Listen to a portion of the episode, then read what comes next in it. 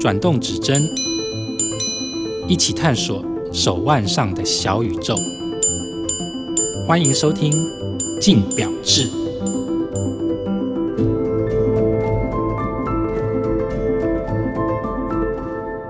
各位听众，大家好，欢迎收听由静好听与静周刊共同制作播出的节目《镜表志》，我是静周刊精品组的记者王思成 Amanda。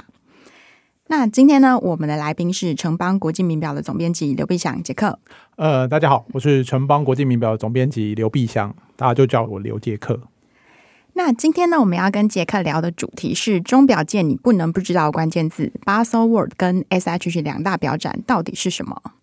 那因为杰克这次是第一次上我们的节目嘛，所以按照惯例呢，还是要请杰克先跟我们的听众来自我介绍一下。呃，我是刘杰克。然后我从事媒体工作应该有二十年的时间了，但是投身在这个手表产业里面呢，大概也有个十七八年了。不过真正能够进入到专业手表领域的话，也差不多是十六年的时间了。嗯，哦，真的也很久嘞。所以其实巴手跟、嗯啊、对啊，SIHH 杰克参加过几届了？差不多从二零零六年开始，一直到现在这样子。不过今年没有。所以差不多算起来有个十十几次吧，对，是因为大概从今年开始嘛，因为疫情的关系，嗯、所以其实 Baselworld 跟 SIHH 等于说，其实呃，从明年开始，他们都就是更改名字，就是等于说这个名字已经消失了。对，那其实这中间就是历程有点复杂，就之后如果有机会，我们再就是详细的谈这一块。那今天呢，我们就还是从就是对于钟表记者来说，其实 Baselworld 跟 SIHH 算是年度的重要事件的这种大盛典，这样。好，那首先我们。先请杰克来聊一下，其实 Basel 跟呃 SIHH 啊，过去其实这两大表展是以怎么样的形式在运作呢？呃，其实这两个表展啊，它就是一个是位在瑞士的巴塞尔，就是 Baselworld，然后另外一个是在瑞士的日内瓦，那叫 SIHH，但是整个翻成中文，它叫做日内瓦钟表大展这样子。嗯、那简单来说，就是这两个展就跟一般我们知道的各种各型的消费品的展是一样，不管是汽车啊、电脑啊、三 C 啊等等，他们就是把所有的表的品牌集中在一起的展。严格来说，就是一个全球的钟表界的一个大拜拜，这样子，就跟最近很红的庙会是一样的。啊，但是每一个展呢，最重要就是说，每个生产手表的品牌都会在这个展的时候呢，一起到。瑞士的这两个地方分别展出他们在本年度的新作品。那两个展的比较重要的是，其实它是一个因为商业目的存在的一个展啊。嗯，因为最重要就是要卖手表嘛，是，只不过是集中在一起，然后全球的买家或者是媒体比较方便到这个展去看新的东西，媒体可以。因应这个新的东西去做报道，然后买家呢就可以根据新的东西的推出，然后去购买，这样，这是这两个展最初存在的目的。是那呃，以这两个表展来说，除了他们就是例如说举办的地方不一样，那之前其实它呃大家都差两个月时间嘛，时间上也不一样。那其实他们在定位上有什么不同吗？就是先以 Baselworld 来说好了。呃，如果是讲巴塞沃如果我先讲两个展，其实氛围有点不太一样啦。如果是以 SHG 来说，在日内瓦举行的这展呢，它是一个非常奢华高雅的展。然后，但是到了巴塞沃尔呢，它就比较像呃，我们一般路人都可以进去看的展。那呃，我们常常说媒体记者去采访的时候，通常要准备两种衣服，一种呢就穿起来看起来比较高贵有气质的，另外一种呢看起来像路人的。那这个穿起来像路人的衣服呢，就会去 Baselworld 这样。那原因是因为什么呢？因为 Baselworld 它举办这个展呢，是呃，它是开放售票给大众进去参观的。所以一般人到了假日，他其实也会对手表有兴趣，所以他也就直接买票就可以进去看了。所以在会场里面，除了买家、媒体，我们也可以看到一般的路人扶老携幼、携家带眷进去看这样子。然后至于在日内瓦的 SIHH 呢，那它就是限定一定要是受到邀请的买家跟媒体才能够进去。然后在里面呢，就是有吃有喝有酒。然后有美食这样子，而且是吃到饱，所以里面让人感觉比较奢华，而且整个装潢也比较亮丽这样子。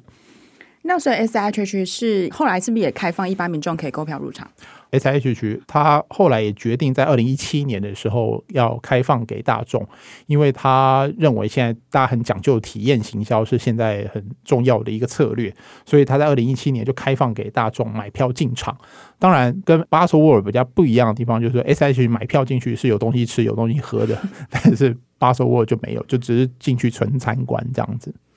那像一般民众啊，如果进去参观这两个表展，就是他们是可以购买的吗？不行，现场就是只有展示，然后你可以看，然后同时间呢，各个品牌会提供就是所谓他们当年度的新品给大家观赏以外呢，另外呢，它有的时候有些品牌会提供一些制作的工艺啊，或者是现场会有职人的示范的体验，然后这个就是如果对于手表有兴趣人来说呢，是比较有意思的一块。不过在里面是没有办法直接购买手表，你还是得到外面去买。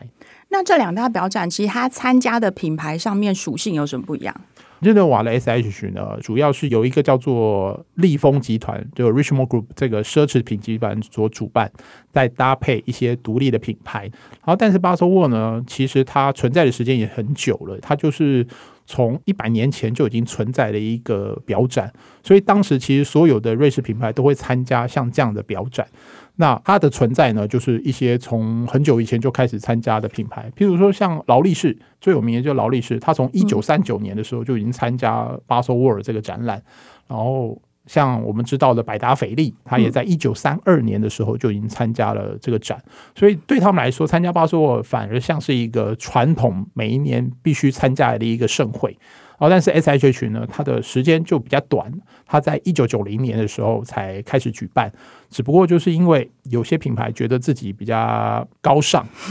对，高大上这样子，尤其是卡地亚，就是卡地亚在一九九零年的时候就决定自己跳出来重新举办一个展览，然后决定在日内瓦。哦，所以他第一届的时候是从这边开始的。对。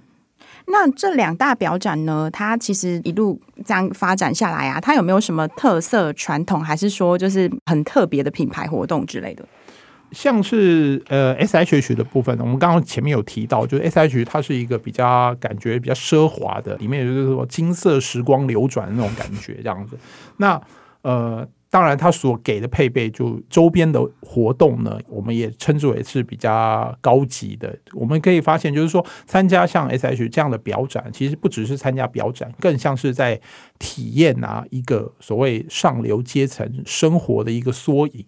在当时呢，呃，大概在二零零八年金融危机之前，在这个展览举行的每一天的晚上呢，都会有一个。供全球宾客在吃完晚餐之后可以去的一个，我们称之为一个像是夜店的一个地方，这样。夜店，嗯，然后里面呢一样，就是酒喝到饱，然后雪茄抽到满这样子，然后里面还当然还有一些小食，然后重点里面还可以跳舞。你只要凭着大会邀请你给你的那个卡跟证件啊，你就可以进去，然后整个晚上一直到凌晨才会结束。那这些所有东西都是免费的，嗯，然后只不过在金融危机之后，就慢慢就 呃预算紧缩就没有这样子。你参加过很多次吗？呃，参加过蛮多次的，所以常常也在那个最后这个地方喝醉了。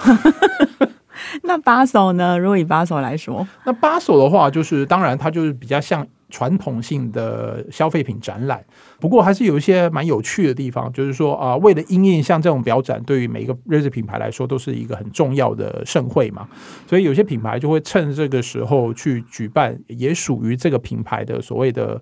party 这样派对。那其中最有名的当然就是百年灵举办的这个 party。那它的派对厉害到什么这样的程度呢？可能相较于全球时尚界或者是任何其他产业。都不可能举办出像这样的派对活动。然后曾经有几次，就是这里面的派对呢，光是一个晚上就有四到五种不同的场地转换。当然，所有的地方都有吃有喝这样子，而且表演者呢都是非常专业，而且就像我们大家去看可能拉斯维加斯或者是迪士尼那样专业的场地转换跟表演。我问过其他跑产业线的媒体记者啊，他们都没有曾经经历过像这样的活动。所以说，百年灵在巴首算是一个非常有名的举办派对的一个品牌。所以每年是不是都很期待参加百年灵的 party？倒是啦，倒是。那百年 party 上有没有发生过什么趣事？通常就是他可能一整个晚上，通常我们当然最主要晚上还是要吃东西嘛，对不对？晚餐时间，但到派对的中段呢，差不多已经吃饱了，剩下的时间就是大家只能看秀啊跟活动。但百年的活动里面还会搭配一些比较限制级的表演，所以你就会看到整个场地里面的男性的记者或买家呢，流露出一个很贪婪的眼神，这样。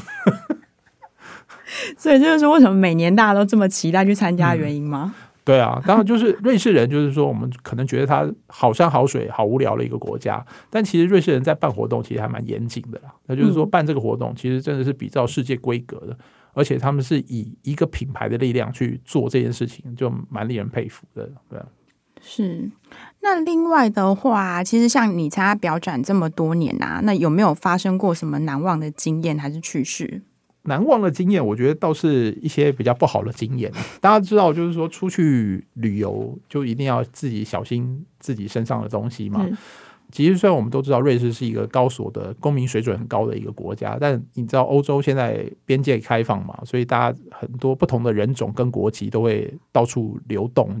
所以到瑞士参加表展，其实最重要就是要小心自己的荷包。我们也曾经就是出去采访的时候呢，把包包放在门口旁边，这样，嗯，你才一个转身，就什么东西都不见了。结果你光是要办护照，就要到一个车程大概两三个小时，在伯恩的地方，因为台湾在那边才有办事处。那另外还有在桥边，就是在走路的时候啊，其他的媒体记者曾经就是遇到就是抢劫这件事情，然后整个皮包都抢走，然后但是那位摄影记者啊。他也算是平常体力有在练，他就一直追，被抢了之后就一直追着那个狂 狂追那个，好像和平公园跑步一样，一直追着他跑这样子。后来就抢匪好像快要跑不动，所以他就把皮包丢在地上。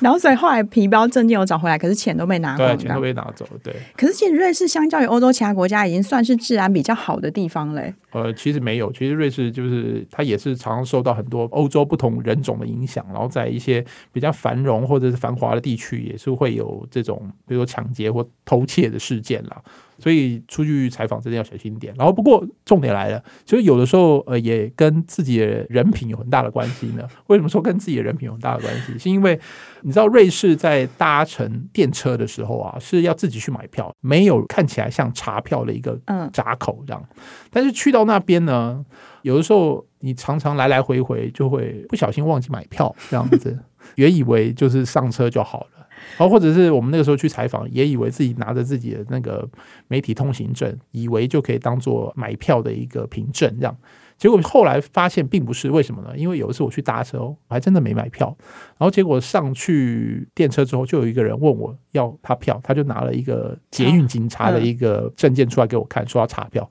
我当下说我没有买票，哎，他说那要罚一百瑞。通常一个车票大概合台币一百五十块，但是罚的钱要三千块台币这样子、嗯、啊。那我说好吧，那我当下没有足够的瑞郎，那我只好去 说，我可不可以去刷卡这样子？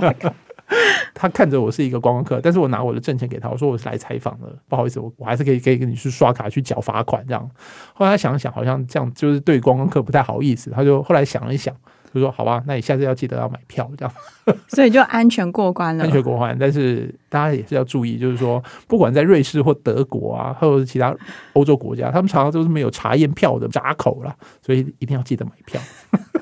我记得杰克之前好像有讲过，有一次然后你们去采访那个卡地亚机芯研发部的那个总监 Carol 的时候，是不是采访完的时候，他突然好像有跟你们推荐了什么一个牌子的巧克力，然后大家就疯狂去买，对不对？哦。欧洲人对于就是，其实他们有一个很严重的民族情结啊，就其实跟所有的国家的人都一样，就是瑞士人碰到其他国家，比如说像法国、意大利人，也很喜欢，就是说比较各个国家不同。然后有一次呢，我们就刚好去采访的时候啊，碰到卡地亚的机芯设计师，然后他跟他的同事，他的同事是法国人，是巴黎人，巴黎人都特爱辩论。然后但是呢，我们刚好讲到一个巧克力，哪一个国家比较好吃，我就眼睁睁看着。一个法国人跟一个瑞士人在争辩自己国家的巧克力比较好吃这件事情，这两个人都觉得自己国家的东西比较好吃，所以他们都各推荐了一个牌子，是吗？哦，各推荐了一个牌子啊。不过就是到最后我也不知道要买什么，因为我就两个都买。结果哪个牌子比较好吃？哎、欸，看起来好像是瑞士比较好吃。好了，所以还是瑞士胜出，对不对？嗯，对。好啦，那最后呢，我想要跟杰克聊一下。其实因为呃，像我们前面提到，巴松沃跟 S H 其实已经算是正式走入历史嘛。那其实以你一个就是这么资深的，就是专业钟表媒体的角度，其实你看待这种表展形式的转换，还有好像就是见证了一个那种表展世代的结束啊。就是你个人有什么样的感触？其实手表啊，它是一个很需要实品在手上体验的东西。因为毕竟手表是戴在手上的嘛，所以你还是要看到实际的东西是比较好的。但是对于所有的消费者来说，譬如说因为疫情，他可以跟我们一样提前在线上看到很多新的手表，其实也是很不错的。但是对于呃一些买家或者对于媒体来说，其实我们当然是很希望，就是说在疫情结束的时候，能够恢复到以前的这个呃行程，然后我们到瑞士的现场去替。所有的观众，然后把所有的新的手表给拍回来，或者是写出不错的报道回来，这样子。那但是呢，就是呃，随着这个时代的过去啊，当然是会有点惆怅。譬如说，像巴塞沃，像呃里面一个一些比较重要的品牌，像劳力士啊、PP 啊、香奈儿啊，他们决定全部都移到日内瓦的地方去做展览。嗯那可是呢，像是巴索沃呢，它还是会举办，只不过就是没有像以前那么一样的精彩。但是可能对于瑞士人的当地人呢，可能很重要，因为他除了展出手表以外呢，他其实还有展出很多相关的，譬如说制表用的工具机啊，或者是珠宝啊，或者是。其他的不同的东西，可是那个重要性呢，对于我们来说就变得很低。这样，它可能变成一个全球的制表商业的，像是设备展之类。只是说啊，我们以后可能所有的重要的品牌都会集中在日内瓦。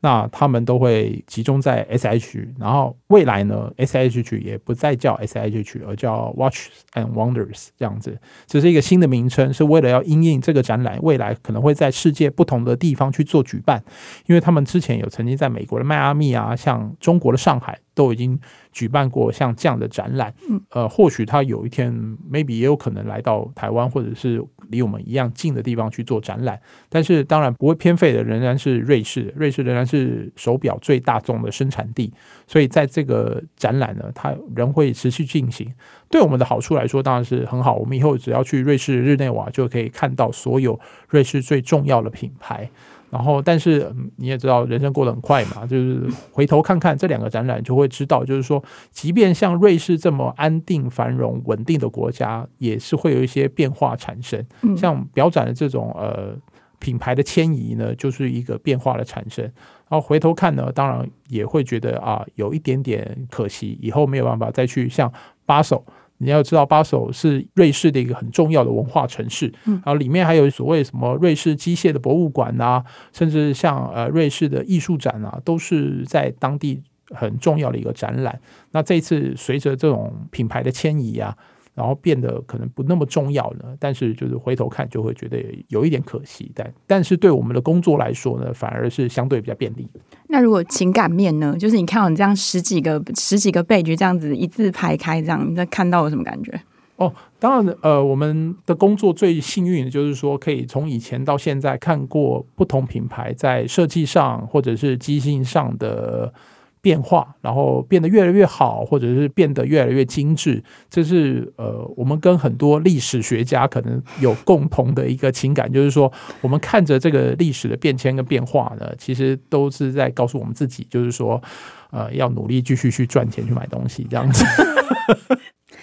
好，那今天呢，非常谢谢杰克来参加我们的节目。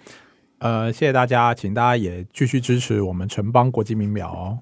好的，好，谢谢大家收听，也请持续锁定由静好听与静周刊共同制作播出的《静表志》，我们下次见。想听爱听，就在静好听。